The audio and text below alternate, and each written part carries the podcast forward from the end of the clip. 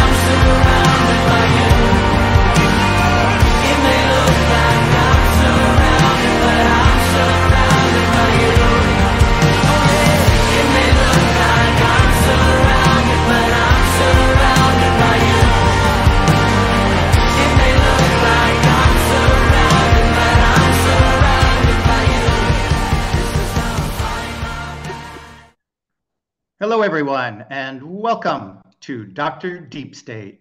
Today we have a very special guest. Dr. E. Michael Jones is with us, the highly influential author. And I'd like to begin our session today before I introduce uh, Will Tucker and Boyd Kinsey. I would like to do uh, ask for everybody's patience. I would like to do a brief survey of the landscape that we're about to get into today. I think uh, a lot of the events that went on last week are fortuitous. Um, they meet both with um, Dr. Jones's former work and the work that he's about to do. So we'd like to hit on some of that stuff.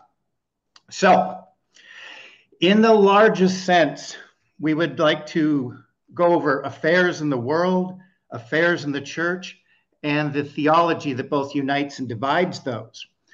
And by theology, um, my conversion into Catholicism happened through God's grace. My eyes were open that uh, the Catholic Church was the church started by Christ. Um, it was it is his visible mystical body that superseded the old covenant and forged the new. It is the unique mechanism by which man and all of creation will be redeemed. So these remain fundamental truths, even in the post conciliar church. And I'd invite people to look at the link below provided ADL and the Jews about Catholicism. Some of these lies that are highlighted are that because of recent uh, dialogues, interfaith dialogues, that Catholics no longer believe that this is the supersessionist church, that is replacement theology essentially, and that, that Catholics no longer believe that this is the one unique covenant. So, um, the this brings us over to uh, Dr. Jones. Now, in preparing this, I was wanting to find out what Dr. Jones' new book was. So, when you type in E. Michael Jones and uh, culture wars, what comes up is a number, it's almost difficult to find a site, the number of ADL sites. In one uh, entry, he's described as a traditional Catholic, and another just a Catholic. This might be plausible deniability. I'll ask Dr. Jones in just a moment how he self identifies, whether or not this is accurate or not. But when we read on, we find E. Michael Jones uh, lumped in with, um, with Bishop Williamson, with Kevin MacDonald, with Michael Hoffman. So there's sort of this net. These um, these claims by the ALL, they say that anybody that still holds to these traditional beliefs or these dogmas of the church, supersessionism, and no faith, no uh, salvation outside of the church, the only Catholics, according to the ADL, that they've sussed because of their interfaith dialogue, the only people that still hold to these are far right wing, anti Semitic, conspiracy minded individuals, such as the ones just mentioned. Which brings us into the current community of Catholic traditional influencers, who I think have heard the message and understand the algorithms and will not touch those authors and this debate, which are core claims of Catholicism. That is the one unique church, one covenant alone. There's not multiple covenants. And this is also very significant because of the law of non contradiction. Something both can't be and not be. And I believe this is the space that a lot of uh, traditional Catholic influencers as a network are trying to tread in between these phase, uh, phases, and it's very problematic. I believe it's problem of omission, which essentially makes them a type of gatekeeper. And uh, even we could say, beyond being a gatekeeper, they operate as a type of, sorry, limited hangout. And that's kind of harsh language, but when you really get down to it and push it, that's what it's become. So, um, being sort of cuckolded in this sense uh, by the ADL and kind of hamstrung here, who they do go for for information on the schisms in the church are people the likes of Ben Shapiro, who has taken on the role of defining the Judeo-Christian role of the schism. He seems to operate as a epistemic community for the coming schism in the church. Now, this brings us to a more interesting point, which is what's broken out this week with Elon Musk and the lawsuit um, there's there's information out there that the ADL is, and this is radical, that they're inside people's homes looking for hate speech. And it's to the point where anybody stands up for the core doctrines of the Catholic Church can be accused of hate speech. Never mind the fact that all this deals with real legal situations like slander and libel. So this is where we're kind of treading. And the breakthrough this week, and I think Dr. Jones is going to have some great insights into this. But the um, we got now, um, maybe some of this with Musk as AstroTurf, but the grassroots element seems to be very big, this momentum that's building up. Ban the ADL. There's actually an open conversation about this right now, so that people like Shapiro and Miller are coming out and saying, well, the ADL says a couple good things, like the Zionist things, but essentially that's a Democrat thing, that's a left wing thing. So they're divorcing themselves. Meanwhile, in the Twilight Zone, people like Alex Jones saying this is a Hitler Nazi organization that pretends to be Jewish or associate. You can't even decipher what that's about. Our claim here is that the Catholic claim of the supersessionist church is fundamental to the millennial reign, the two where the saints are, which have been under attack since the Reformation. So, together, our ability to hold to these dogmatic truths, I think, are a restraining advice, a restraining advice, a restraining device involving the Holy Spirit. And unless we can get out of this law of non contradiction and stand for these fundamental truths, this gate of, of, of the church, um, this is really blocking the gates of hell from coming upon us.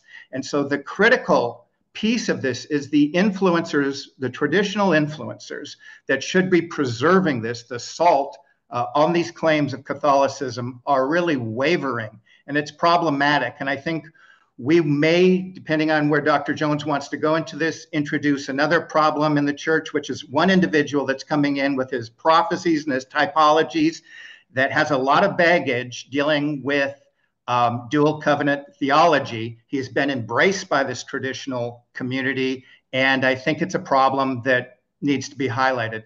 I'm sorry for that long introduction. Dr. Jones, you can pick up any place you like with the excitement this week, Elon Musk. And if you care to kind of address, do you even self identify as, uh, just do you, do you self identify as a devout Catholic, a Catholic? Are you okay with the traditional Catholic um, uh, label on yourself? Good. Well, thank you for that introduction.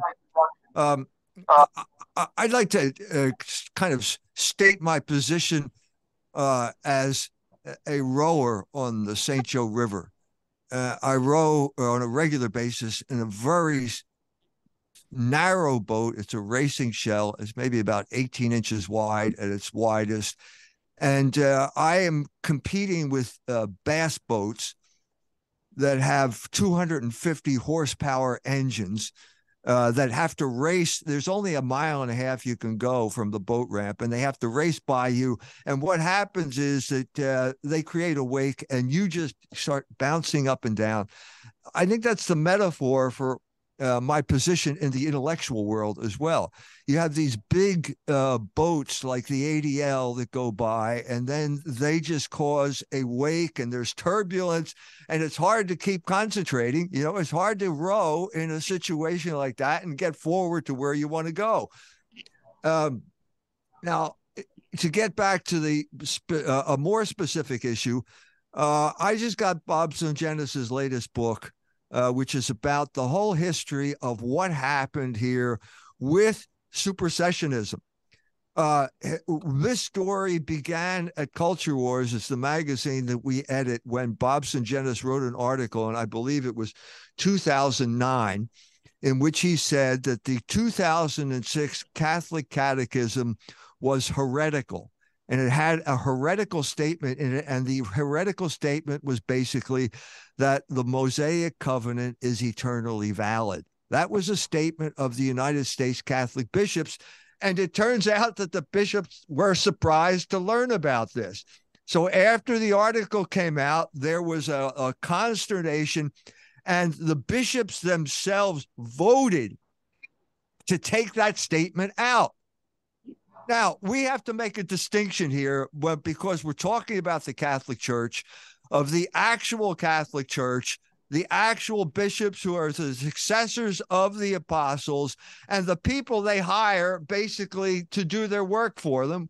Uh, that's called the United States Catholic Conference, as opposed to the United States Conference of Catholic Bishops.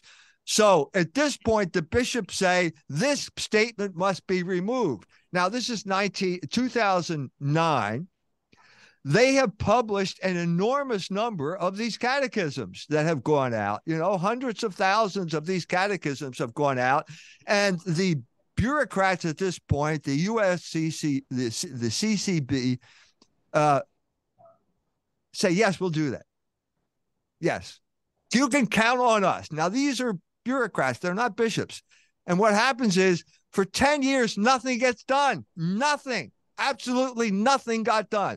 Now, this is the way these people take control of the church. And if you're talking about someone like the notorious uh, head of Catholic Jewish dialogue, Eugene Fisher, what you have is a man who is working for the Jews to influence the Catholic bishops that is always going to be the strongest force field because when that bass boat goes by at 50 miles an hour, it disrupts everything. And the people running that bass boat are the ADL, the Jewish organizations that have been engaging in this uh, mendacious dialogue with the Catholic Church for years now. So what happens? 2019, they bring out a new translation and they start quoting St. Paul in a completely mendacious way. Uh, about the gifts belong. The word belong, as Bob Sungenis points out, goes back to the original Greek, is not in the original Greek. It's of, it's a kind of uh, a subordinate clause. The the and he it says the Israelites, That's the word that is used. So what happens here? They translate Israelites as the Jewish people. No, that's not true. What happens when you turn it into the Jewish people? Well, I guess it means uh, uh, Jonathan Greenblatt, right? He's the one who received the promise, right? This is all of the things that St. Paul is talking about. To Jonathan Greenblatt belong the promise and the covenant and all this other. It's worse than the first statement because it has the aura of respectability because you're quoting St. Paul in a completely mendacious way. Now, that fact, the, the hijacking of the office of bishops by bureaucrats at the USCCB, whatever, whatever, USCC, I'm sorry, I confuse these things, is the main fact that we have to deal with now. This is important because it saves the Catholic Church. It saves the magisterium of the Catholic Church because only the bishops are allowed to exercise this magisterium. And what we have is clear evidence now with this passage of malfeasance on the part of bureaucrats who I could name, uh, but let's just talk about Eugene Fisher, the, the, man who was in charge of Catholic Jewish dialogue for years uh, and basically sold the farm, gave away the farm on this type of thing. That's the fundamental fact that we have to deal with. So I come into the picture. That was right around the time I was going to bring out the Jewish revolutionary spirit, the book which I think allowed people to talk about the Jewish question in a way that uh, was uh, uh, accurate, uh, that was consonant with church tradition, and was not based on racial categories like anti Semitism. The Jews have been upset with that ever since. I have been number one, public enemy number one, but with both the SPLC, Southern Poverty Law Center, and the ADL now for going on 15 years ever since that book came out because they cannot answer that book. They cannot, if they've had 15 years to point out the errors and there's not one thing they have pointed out. Instead, they engage in identity theft and try and tell, uh, call me something that I am not, which is to say, a racist. Okay. In the beginning, the ADL profile said uh, E. Michael Jones is not a racist. He's and well, if I'm not a racist, then you can't accuse me of anti-Semitism, because anti-Semitism is a racial uh, concept. Came into big into being 1871, Wilhelm Marr in Germany. Okay, before that, but so they said, but he's anti-Jewish. Well, uh, I have to plead guilty to that because the entire gospel is anti-Jewish. The gospel of St. John is anti-Jewish. The entire early church was anti-Jewish because you had this battle between the Jews who accepted Jesus Christ as the Messiah and the Jews who crucified him. That's never going to go away.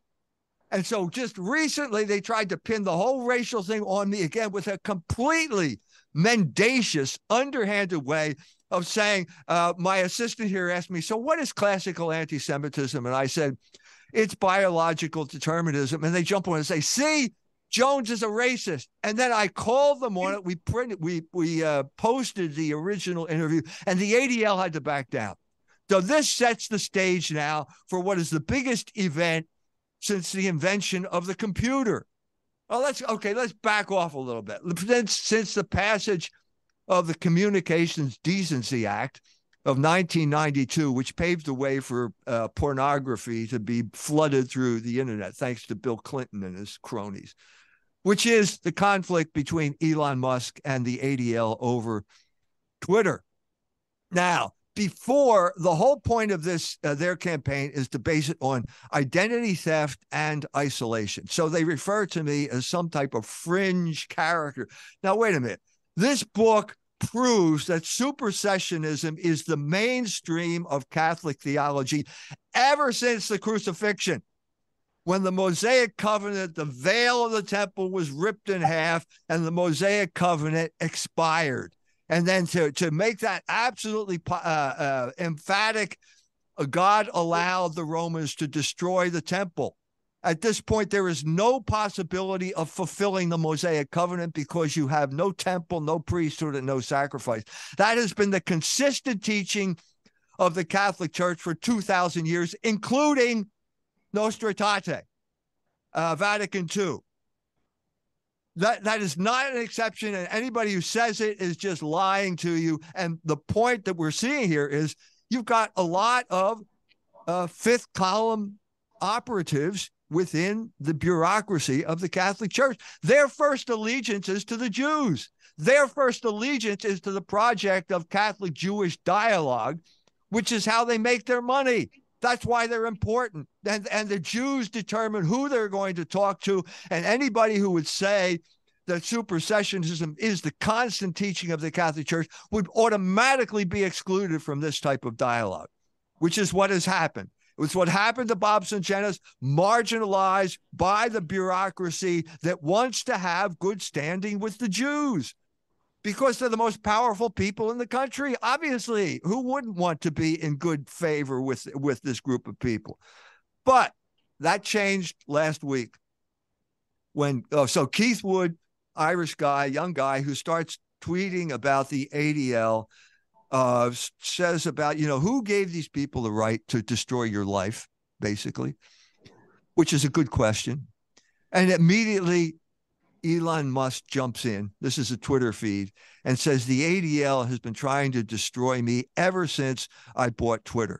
And then it goes on to say that we've lost 22 billion dollars worth of value in the in the uh, stock and also that I'm planning to sue the ADL. Now this is big news because everybody knows who Elon Musk is.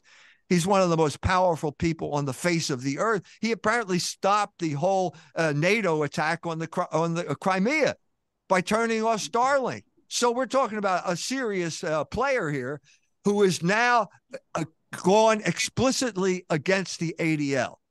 Okay, naming the ADL as a Jewish organization, naming the Jew, that is new. No one has ever done that before of that yeah. stature and that has created a whole new ball game. And so once he did that, the hashtag ban the ADL became the number one trend on on Twitter, on X, whatever it's called now, and that was a serious threat to the 80 of the Jewish hegemony over discourse because now, hey, it's not some fringe lunatic from South Bend, Indiana which is the way I've been defamed for 15 years now. It's somebody that they everybody knows who has 140 million followers, and he's naming the Jew as the source of the problem.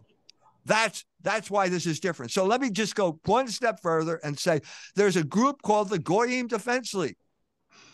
What do they do?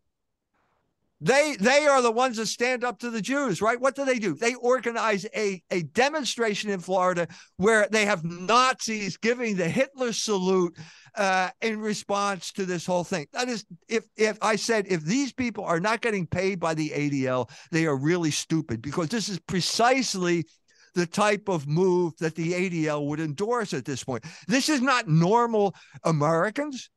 Normal Americans who are outraged that basically this private operation has revoked the First Amendment and we don't have a government that will stand up for us against these bullies. No, they're all Nazis and, and white supremacists. No, that narrative has crashed. And not even the Goyim Defense League and all the publicity they will get, they can't bring it back because now we know. What are you going to say? Uh, Elon Musk is a white supremacist? This is the type of seismic change that took place last week. Excellent. I, am I'm, I'm glad that you hit on all of those points. I want to. Um, Will has got a couple great questions that are going to tie together, I think, some of your past works and your coming work. Um, before, yes, they seem to be operating um, from the same playbook. You'll remember this Philadelphia, 1979, James Gutman petitioning to become a Nazi uh, parade throughout uh, Philadelphia. It turns out he's Mordecai Levy. And so that same formula is, is repeated over and over again. Um, before I continue, I think nothing attests to your influence in the world more than that you are the number one target of the ADL. Uh, for me in my book, Seeing Through the Singularity, I was influenced by your um, logos. And I, there through redemption history, track uh, the enmity. And this is what I think we really got to get down to. We have to be able to verbally identify the enmity between the seed of the woman and the serpent. And I do that again in my new book, um, The Contest Between Being and Non Being. These are all parallel ideas. Um, but your book, especially that you referenced, you dare say it. that is that is the fear. I think you unleashed that thesis on the world. Will Tucker, please help us out stringing some of this together. Dr. Jones, I admire in your articles, like in, in Cultural Warrior magazine recently, uh, Ratzinger and the Judensau, in your review of the Peter Seewald book, um, and Dr. Sungenis's Catholic teaching on the Jews and Judaism, how your publications avoid the typical saber rattling about Francis as the anti pope and instead focus attention on Benedict XVI and his legacy on the Jewish question and his equivocations around the church doctrine of supersessionism way more heavily on the crisis in the church and the decline of Western civilization than the theater of Francis's pontificate. Um, you you quote to quote you in one of your articles uh, during much of his career, Ratzinger suffered from theological schizophrenia, going from liberal to conservative and back again from one day to the next. Ratzinger, who is unwilling to admit that supersessionism is ineradicable, in, ineradicably rooted in scripture, tradition, and the church's magisterium, and therefore undeniably part of the Catholic faith.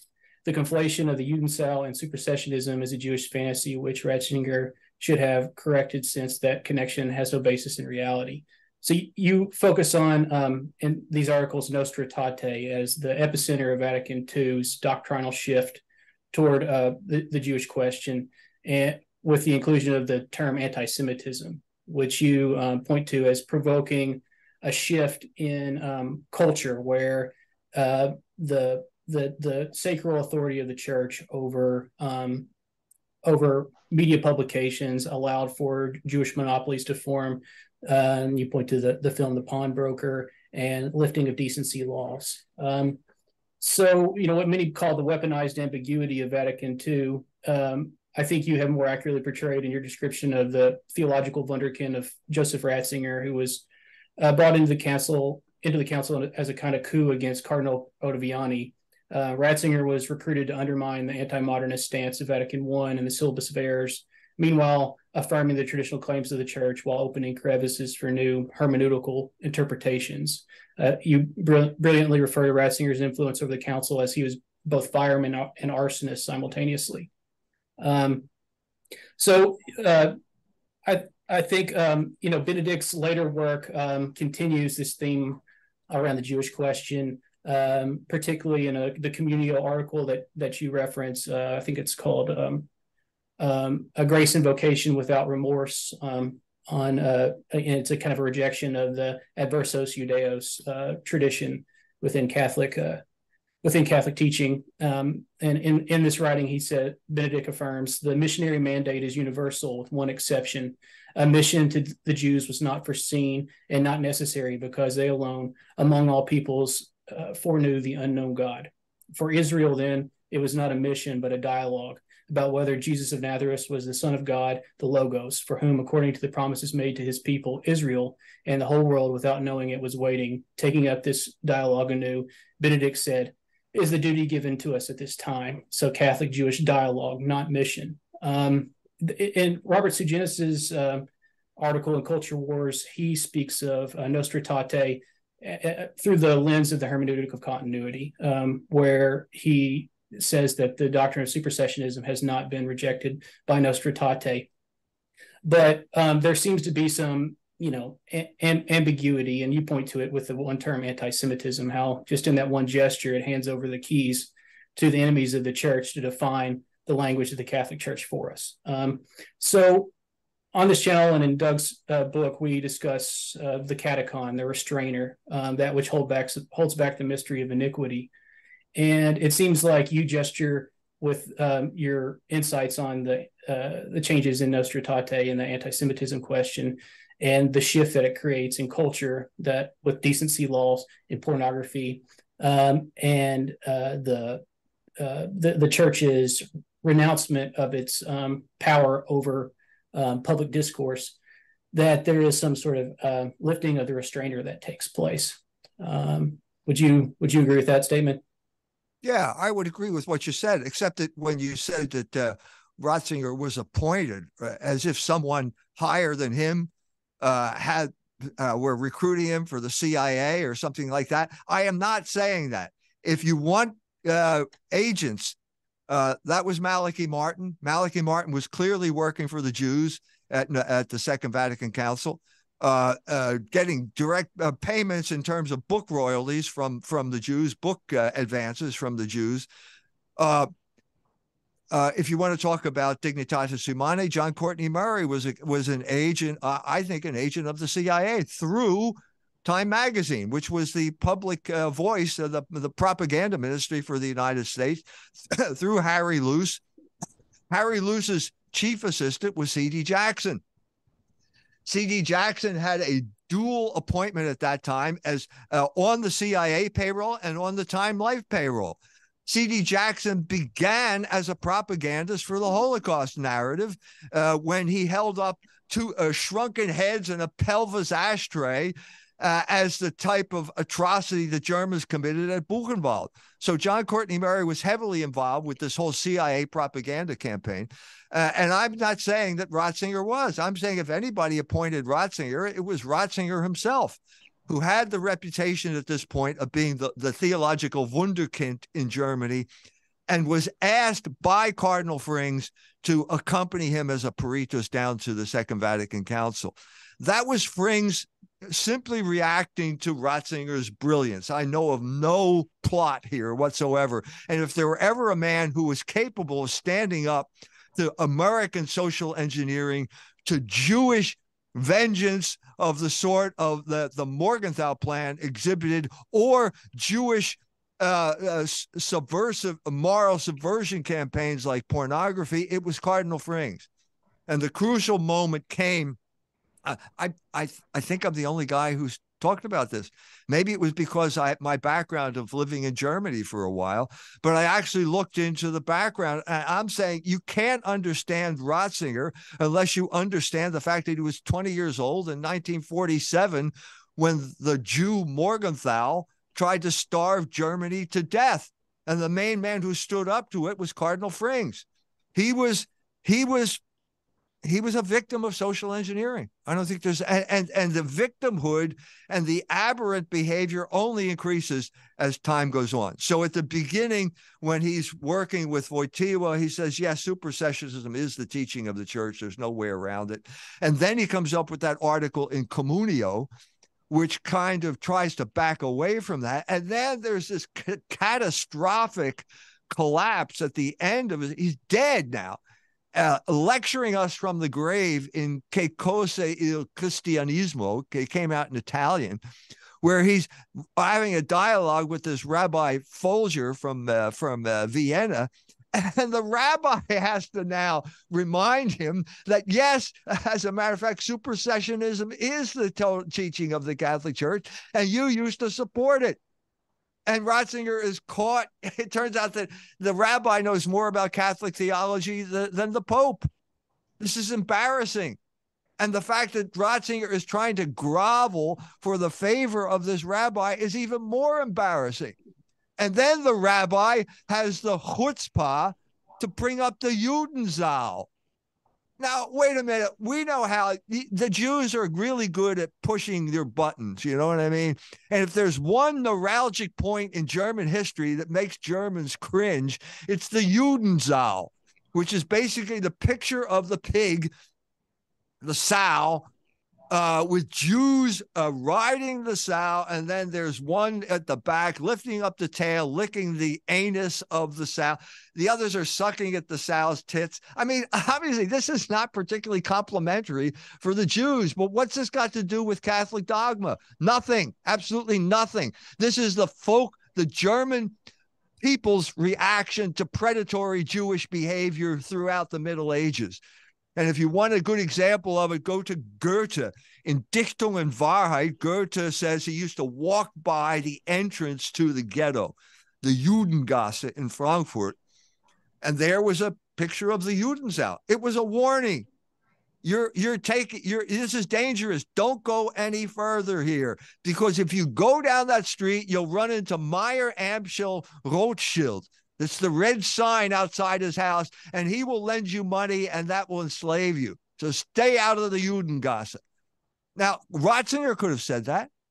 He knows more about German history than I do, and he completely collapses and gives this type of fawning, embarrassed uh, explanation. That that's tragic. He's a tragic figure.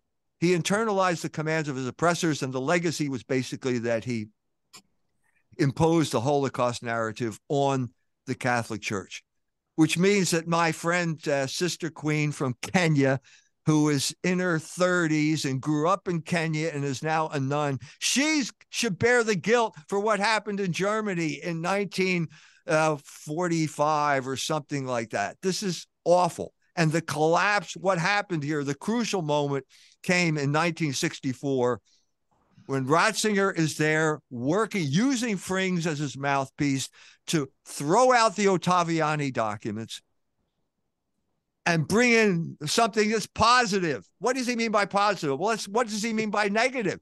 He says the syllabus of errors, Pius IX syllabus of errors, and the anti-modernist dose of Pius X. There's a classic negative statements, and we want to get away from that that's not this isn't this is a, a, what freud would call a screen memory. What ratzinger is talking about is we would like to get away from the guilt of the german past because we've all accepted the jewish narrative that we're all guilty and we'll be guilty in perpetuo forever for what happened to the jews. A craven acceptance of the jewish narrative and the uh, attempt to impose that Jew- jewish narrative on the catholic church at the very time and i'm talking almost to the day the same year that the Jews are now trying to break the code, uh, break obscenity laws in Germany.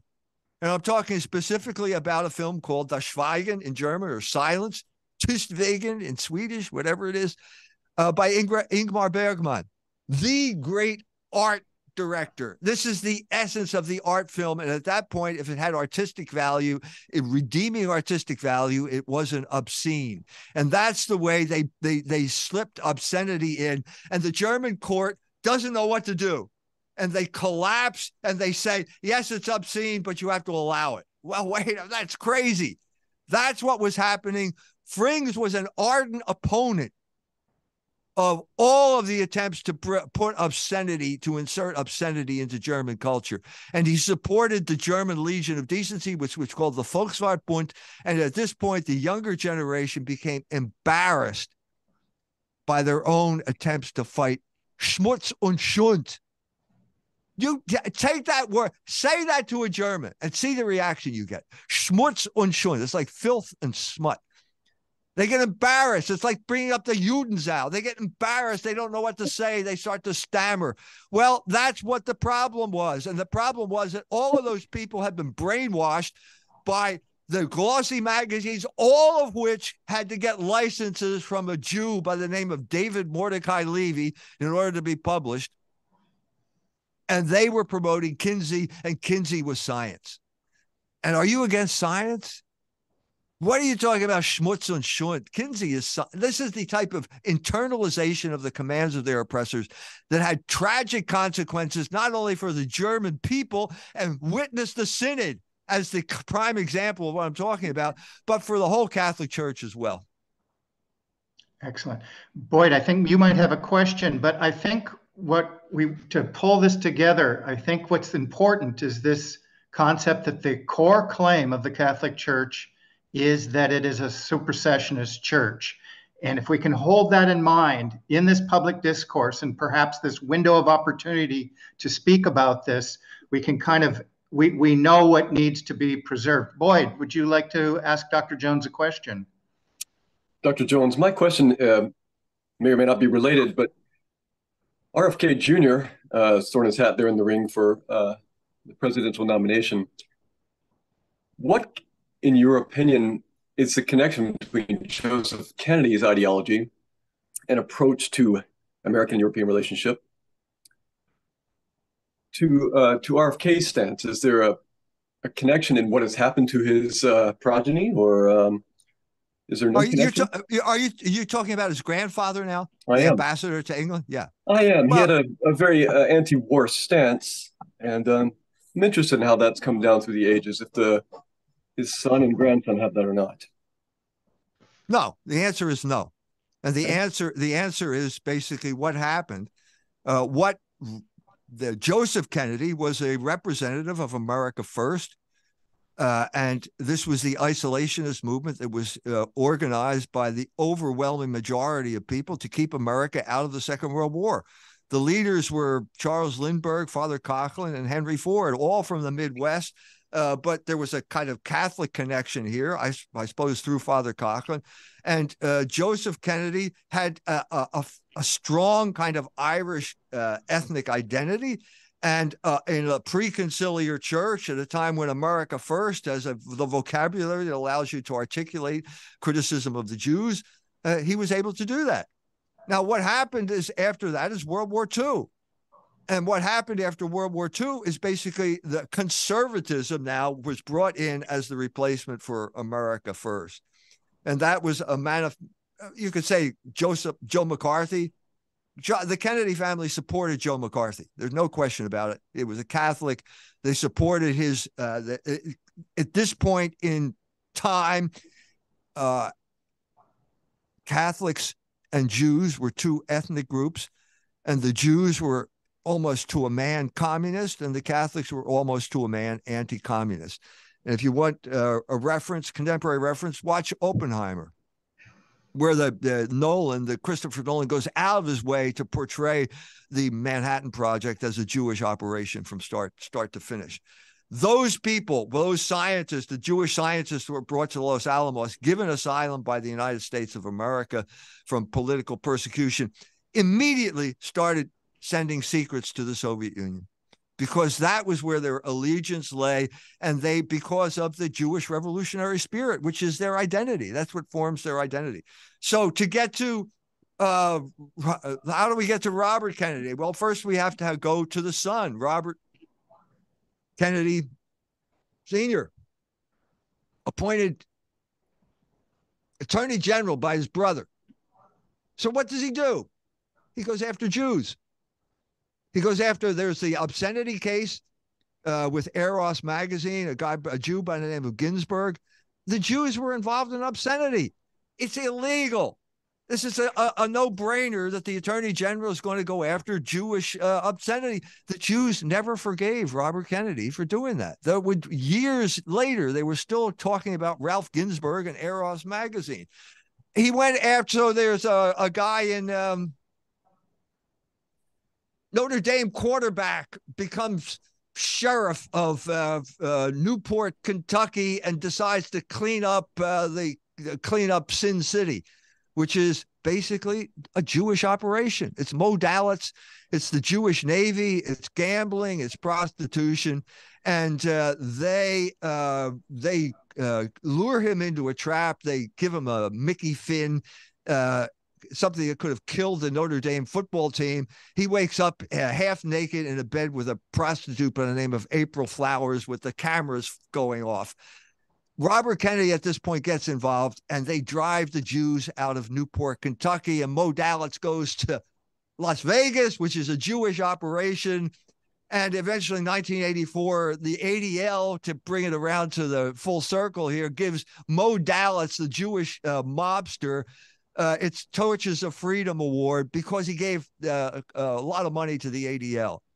This is the world. This is the world of reality here. Robert Kennedy drove Moe Dalitz out of town, and the Jews are never going to forgive him. So then Robert Jr. comes along. Who killed my father? Who killed my uncle? Now the problem is that uh, he's got personal problems spending 14 years of your life as a heroin addict is not a good idea because if nothing else you're not all you're thinking about is your next fix and so as a result there's a huge gap in Robert F. Kennedy Jr.'s education, what he knows and what he's allowed to say. And so he has this sense of like, uh, yeah, Israel. Yeah, we support Israel, don't we? No thinking going on here. You know what I mean? And then uh, he comes out and says he's at a after dinner. He shouldn't have been photographed. This is a private conversation. But anyway, he goes into this thing, which what, what he really knows well is vaccines. Okay. He's an expert on vaccines, not much else, but he knows that.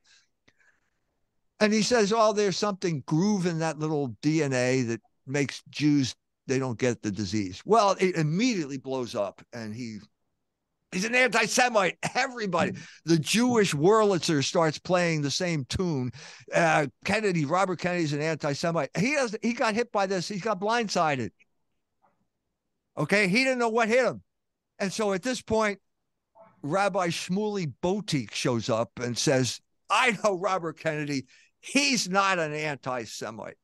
And at that point, Robert Kennedy Jr. is so grateful. He rushes out, picks up an Israeli flag, and starts marching down Broadway waving an Israeli flag. This is called good cop, bad cop. It's the oldest trick in the book, and Bobby Kennedy fell for it because of what am I trying to say here? There was a disruption in American life. He understands that completely. He understands that his uncle was that was a coup d'état that allowed another group of people, namely the Jews, under Lyndon Johnson, who was the most pro-Jewish president in human history, was sleeping with a Jewish whore when the U.S. liberty was attacked he took power and he brought those people in and they got brought into the FBI. And now we're in a situation where they have completely taken over the government. Uh, and Robert Kennedy is simply not sensitive, un- doesn't understand this. Robert Kennedy should be going after Merrick Garland what we're seeing here is when you appoint a Jew as head law enforcement official, he will not enforce the law as it should be enforced. He will uh, let his friends, fellow Jews, off the hook, and he will go at people that he doesn't like, namely Catholics who are pro life, because abortion is a Jewish sacrament. Where is Robert Kennedy on this? He's he's missing in action. That's the problem. Okay, so I'd like to pull some of this back again um, between really identifying and having this out there in public consciousness now when we might have this window of opportunity um, that the issue is the unique claim of the Catholic Church, it's supersessionist claim, and the enmity and the direction of that enmity toward that claim, um, and how we can think about this window of opportunity and perhaps even get in and uh, discuss um, the pernicious force on both left and right, which is Zionism. But Will, I want you to um, direct us here for a moment. Can you ask Dr. Jones another question, please? Certainly. Yeah, Dr. Jones, uh, go back to what I was asking previously about um, uh, Joseph Ratzinger, uh, Benedict XVI, and his approach to theology. It seems to follow this um, kind of dialectical two step where the hermeneutic of continuity is simultaneous with the hermeneutic of rupture. Uh, when you're reading this Communio article, it's as though each sentence is the negation of the previous sentence. Every affirmation of the tradition is met with the the problematization of it next, and um, it's this kind of dialogical uh, progression through opposites. Um, and you pointed to, and this is I think chapter, uh, is it? Uh, um, sorry, chapter eight in your upcoming book, um, The Holocaust Narrative, uh, Joseph Ratzinger and Dasu uh, Jar. Sorry, I probably butchered that pronunciation. But, um, uh, you know, you're looking at his German background and the legacy of World War II and the Holocaust and the Morgenthau Plan, um, how he was formed in this kind of um, uh, the remnants of the Weimar era, Weimar theology, this kind of um, uh, mixing pot of uh, Jewish reform and pseudo Catholic theologies. Um, and through his mentor, um, Hans Urs von Balthasar, um, he receives this kind of um, raising of the bastions, lowering of the church's triumphalist claims. Um, and then in, in chapter 11 in your book, it's titled Elie Wiesel, Wiesel and the Silence of the God of God Trope which is kind of this um, uh, uh, um, reading of the Weimar Gnostic theology um, from people that Ratzinger quotes in other speeches like Ernst Bloch, the Jewish Messianist, Martin Buber, which is uh, the subject of a book that um, Hans Urs von Balthasar writes on Catholic Jewish dialogue that's pointed to as being one of the precedents for Nostra Aetate. And then also Hans Jonas. And Hans Jonas has this uh, uh, thesis called the concept of God after Auschwitz when he talks about like God's retraction. And It's filtered through the the kind of messianic ideas of Lurianic Kabbalah, and then um, uh, von Balthasar takes this up as the idea of the kenosis of the church, as this kind of typological retraction um, in which the church has to go through its passion again and lower itself and enter into a re-enter the catacombs and enter into aggiornamento to be able to make peace with the world, uh, and again lowering that trans uh, triumphalist image of itself. So if we um, follow that forward and this kind of uh, Kabbalistic messianism to today, um, there's a very prominent thesis that's actually coming from Peter Seewald, uh, who I, understand is a former Marxist. Um, and this book by uh, the the or uh, Italian uh, philosopher Giorgio Agamben called "The Mystery of Evil," that's kind of swept the traditional Catholic world a, a storm about how um, Benedict XVI's uh, resignation was actually a kind of uh, katechonic cate, katechonic act, and where he functioned as the restrainer who releases the mystery of iniquity with his resignation so that the church can enter into its passion and enter into the oh, state of emergency.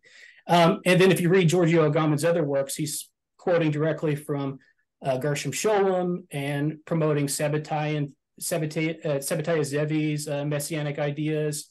So um, this kind of brings us to this little expose we want we're hoping to do on a on a character named Joshua Charles, who's a you know a former speechwriter for Mike Pence and uh, has written for the Times of Israel, Jerusalem Post. Um, is friends with Dennis Prager, and uh, now he's fashioning himself as a, a traditional Catholic eschatologist. Um, so anyway, um, yeah, do you have any thoughts about that or? Yeah, I I do have thoughts about that because uh, this is this is preposterous. I mean, first of all, what about Peter Seewald? What about Peter Seewald? What he he interviews uh, Ratzinger. Uh, one of the interviews he did, and he says to uh, Ratzinger, "What about your great uncle?" Ratzinger says, "Yeah, he was a character." Next question. Well, wait, stop. Wait a minute. Wait a minute. Are you serious about this interview or not? Your great uncle was Georg Ratzinger. Georg Ratzinger wrote a book called Jüdisches Erwerbsleben. Okay, Jewish business practices. And if you look him up, he wrote it under a pseudonym, but everybody knows, Ali, that he wrote it. And everybody is calling your great uncle an anti Semite. So, was your great uncle an anti Semite? Yes or no? That's the question that Seewald should have asked if he were a, a, a, real reporter. And instead, he's coming up with this cycle, this Jewish mumbo jumbo about, uh, you know, the final days and leading. I, I, this is crazy. There's one thing in, his book.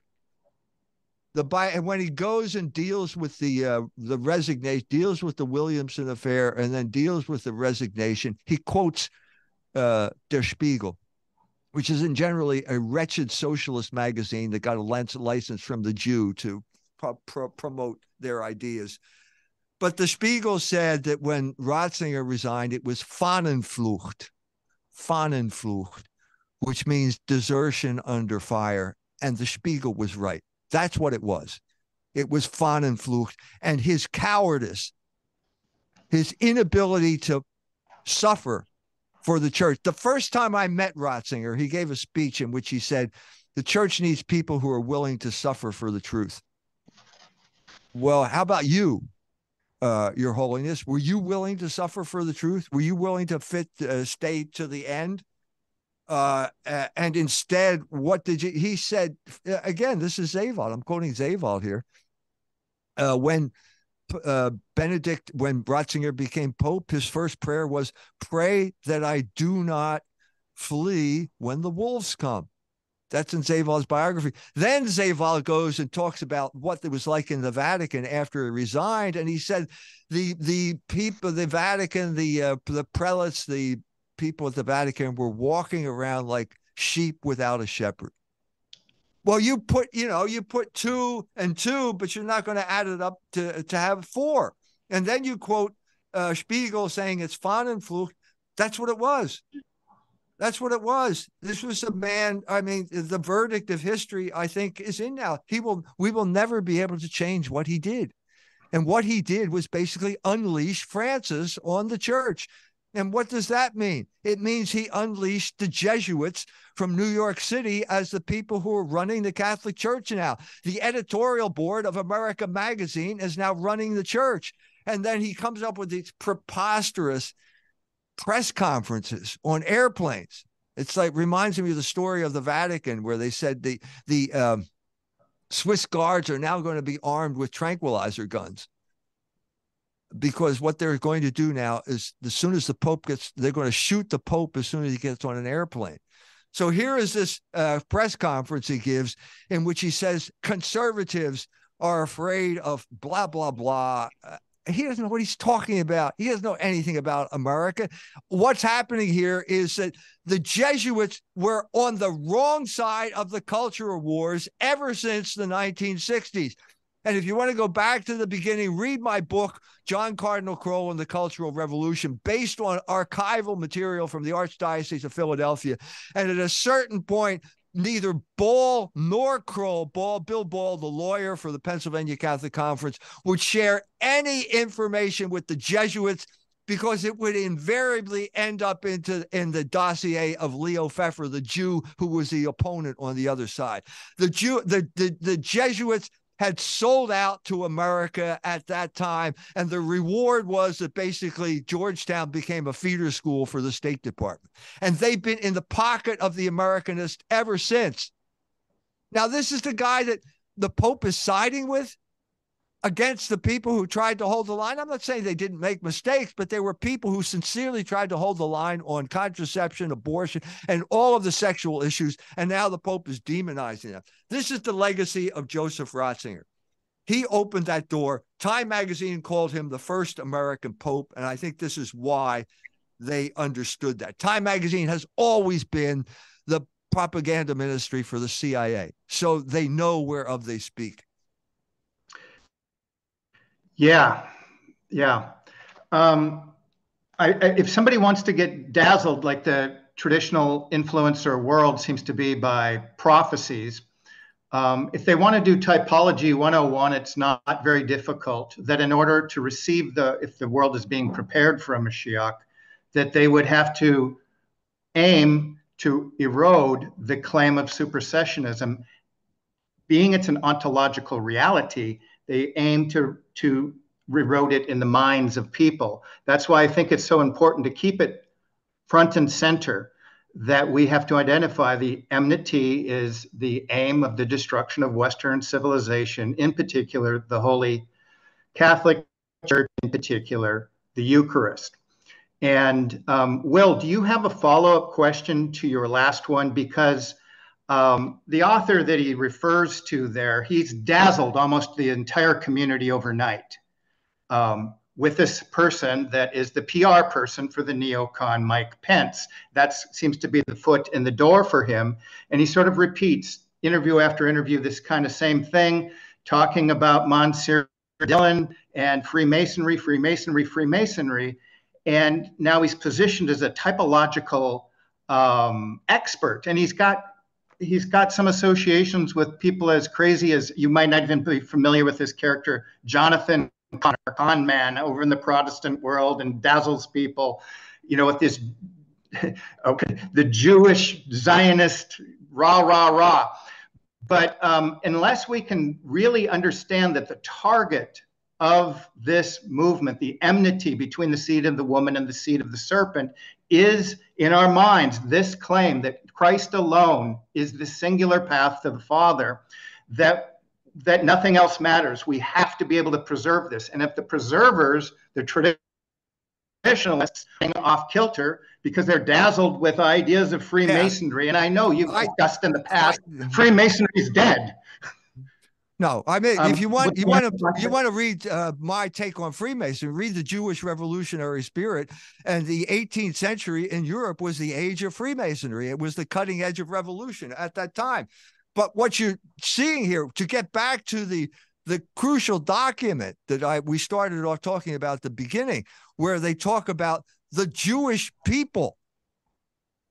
That's not that's that's a Zionist translation taken from Protestant Bibles when the Protestants were really affected by Zionism. I'm talking about mainstream You know, this is like 1948 when the state of Israel has been founded and all these people feel horrible about what they're calling the Holocaust. And we need their, they need our sympathy and their poor persecuted people. And so they changed the sleight of hand, changing Israelites, which is in the Latin uh, Vulgate, uh, change it to the Jewish people. Well, as soon as you say that, hey, I guess Jonathan Greenblatt is uh, part of this uh, this uh, uh, uh, operation. He everything that that Saint Paul said about the Israelites must apply to Jonathan Greenblatt because we're not talking about Israelites anymore. We're talking about the Jewish people. This is the type of underhandedness that was baked in to the USCC during this period of time and the mendacity that they have been using. And I'm sure it's it's influencing this guy who's putting the words into Mike Pence's mouth. Will, would you like to comment? Sure. Yes. Um, and just to speak on tap on what you're saying about the enmity here, Doug. Um, uh, you know, we don't have the you know when we have uh, our Lord calling out the the synagogue as you brood of vipers, and then we have um, that as a reference to the the enmity between the seed of the woman and the seed of the serpent. And then, um, you know, we have the synagogue of Satan that reappears in, in the book of the Apocalypse. And yet we have this whole industry of um, online traditional Catholic influencers who are there to be the restrainers of the, the tradition and um, uh, the, the, the permanent teachings of the church. They are now um, in this position where they're obscuring um, the source of enmity. And you know, if you look at from Father Dennis Fahey um, to all the uh, 19th century uh, uh, church scholars on the issue of Freemasonry, including yourself, are all they're all pointing to um, the synagogue, um, Zionism, and uh, the the Jewish revolutionary spirit as the source of the Masonic upheaval in, in in Europe and America. So um, it it seems like um, this this person that we're talking about has been sewn in as leaven um, to introduce uh, these things that have already taken the Protestant eschatological world by storm. We think of him kind of as like a um, a Catholic version of um, Hal Lindsey or um, oh, what's the other? Right, yeah, that's what's the other right. that we talk about? Yeah, uh, yeah Brads are swallowing it up. Yeah, it's complete, completely alien, completely alien to Catholic theology. And the, yes. if, if you want the, the the straight story, it's in the beginning of the Acts of the Apostles. There's yes. nothing there's nothing mysterious about this. You know, they they were hiding in fear out of fear of the Jews. Now they have the Holy Spirit with them. Peter comes to Jerusalem and he opens the opening line is, You killed Christ. Well, how's that for yes. an opening line? And uh, it's the best opening line he could have made because then you they say the Jews were cut to the heart. Well, if you're not going to open, say you did something wrong, why should the Jew feel uh, cut to the heart?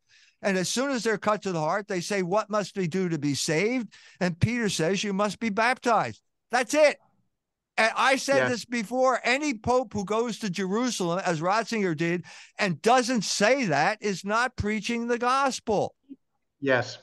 Yeah, and Ratzinger exactly. goes to Jerusalem and he says, Well, we've had 10 years of Catholic Jewish dialogue and we talked here and we talked there. Well, wait a minute. No, that's the gospel. You're not preaching the gospel. Same yes. thing, same thing is true of Ben Shapiro when he's talking to Bishop Barron. Ben Shapiro, the kind of cocky Jew who is on top of the world, says, So am I going to hell? Am I going to hell, Bishop? And instead of the answer should have been Ben are you baptized? Baptism, baptism, baptism is necessary for salvation. Now yeah. we can make exceptions for you know the Yanomamo in the year 600 BC who could not know about Jesus Christ, but you obviously know who Jesus Christ is, and if you refuse to be baptized, you cannot be saved. That's the message. That's it. There is nothing it's not racial. It's not racial. There is, there is nothing salvific about being a member of the ADL. There is no connection between the ADL and the Hebrew people, except what they fashion as their own mm-hmm. propaganda device. There's no connection there. That connection, that pe- that Hebrew people and the covenant they had ended when Jesus Christ was crucified. That's it. They, there is no curse on the Jewish people. The Jewish people can be saved, as Peter made perfectly clear when he spoke to the Jews in Jerusalem. But the condition is you have to be baptized. Yes. So when we began this, we said we were going to speak about the affairs of the world and the affairs of the church and the theology that both unites and divides that. And that is the claim of Christ that no man gets to the Father but through me and the claim of the Catholic Church that entry into this is baptism. And that simple thing that there is one way and only one way, and the law of non contradiction applies. We have a world of Catholics generally that are scared to say this 101. A, a child should be able to have a straight reading of this um, at least through the catechism, and understand that is what we have to hold to. It's pretty simple, but yet people are getting dazzled by everything else the, under the sun and forgetting about this, that it's that and, simple. I'd just like to add as clarification that the bishops of the United States did affirm Catholic teaching. They did demand that that statement that the Mosaic covenant be uh, is eternally valid be removed from the catechism, and they were subverted by their own bureaucracy. That's the story that needs to be told here. Now, oh, they, yeah. now they may be derelict in terms of delegating responsibility to people who should not be exercising that responsibility, but they did affirm the traditional teaching. Yeah, excellent. Well, um, I think we could both. I think we can pull it full circle. I really appreciate having you on there and your insights, Dr. Jones. I think you're a most important voice in the world today. And if we if if we're truly seeing a window of opportunity um, that people can re-examine your central claims that you have made and continue to make, would any of the other um, Boyd or Will, any kind of final comment that you would like to finish with? Do you have anything you want to say, Boyd? No, uh, Dr. Jones, thank you so much for being on. It was uh, really good to hear your insights. Well, yeah. thank you. It was a pleasure to talk to you. This is Logos Rising. This is the conversation that has to take place. And uh, what we believe is that the truth is great and that it will prevail no matter how much money the ADL has. Okay. They believe the truth is the opinion of the powerful. We're going toe to toe with the most powerful people in the world, but uh, we believe in the truth. And the Jesus Christ said he was the way, the truth, and the light. And we are going to prevail. Well, you've been graced with this thick skin, and I think people have to understand that um, if with any kind of movement, and we have to stand for the truth. Will, any final comments? I just want to thank you, Dr. Jones, for sharing this time with us, and uh, I really value your comments. I look forward to re-listening to this. Thank you. Okay, so we're going to conclude, everybody. Thank you, everybody um, out there. This has been Dr. Deep State, and I hope everybody is doing well. Thank you very much.